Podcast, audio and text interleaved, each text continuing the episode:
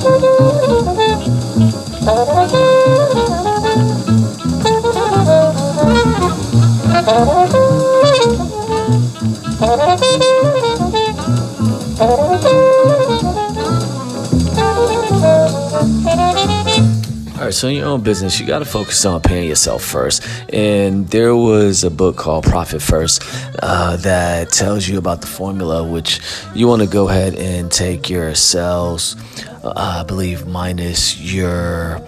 Um, what was it? Sales minus your profit, which was going to give you your expenses. I believe that was the that was formula instead of you know sales minus uh, expenses equal profit.